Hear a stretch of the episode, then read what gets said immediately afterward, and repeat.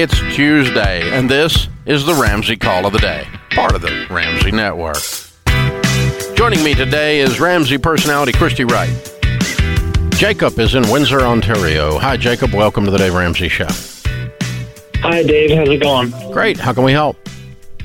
Uh, well, uh, I've been following your program for the last couple of years, and uh, last year I graduated with my undergraduate's degree without any debt, and uh, I was offered a scholarship to do my master's, so I'm doing that right now. Great.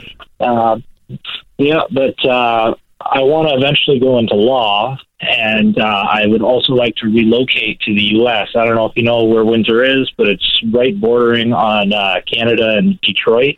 Mm-hmm. And so most weekends uh, go over to Detroit, and uh, you know, just with uh, the way things are kind of going in Canada, sometimes um, makes me want to relocate. And uh, it's kind of been a dream of mine for a while now is uh, to maybe live in Michigan or Indiana, Mhm. and um, trying to Where would you way- study law? In Canada or in the U.S.?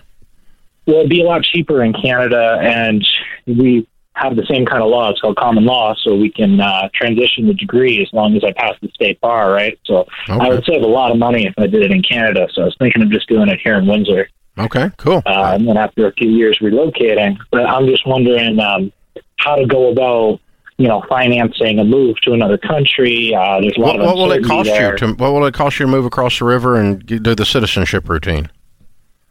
Well, I'm not entirely sure. Is uh, kind of the problem. Is um, I would imagine it would cost uh, probably a few thousand dollars to uh, just do the citizenship routine. I mean, I'm only 23, Yeah, so uh, Well, Yeah, I mean, I'm- if you get if you get out of law school and you pass the bar in Canada, and um, Mm-hmm. th- then you uh, during that as you start approaching that, then I would start gathering information and put together your move budget.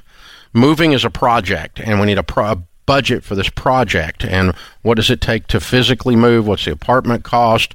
Uh, what does the uh, the reciprocal law license or the taking the bar in in uh, Michigan cost to retake it if you have to? I don't know how all that works, but uh, you know, or is it if you pass it in Canada, is it reciprocal? I, I don't know.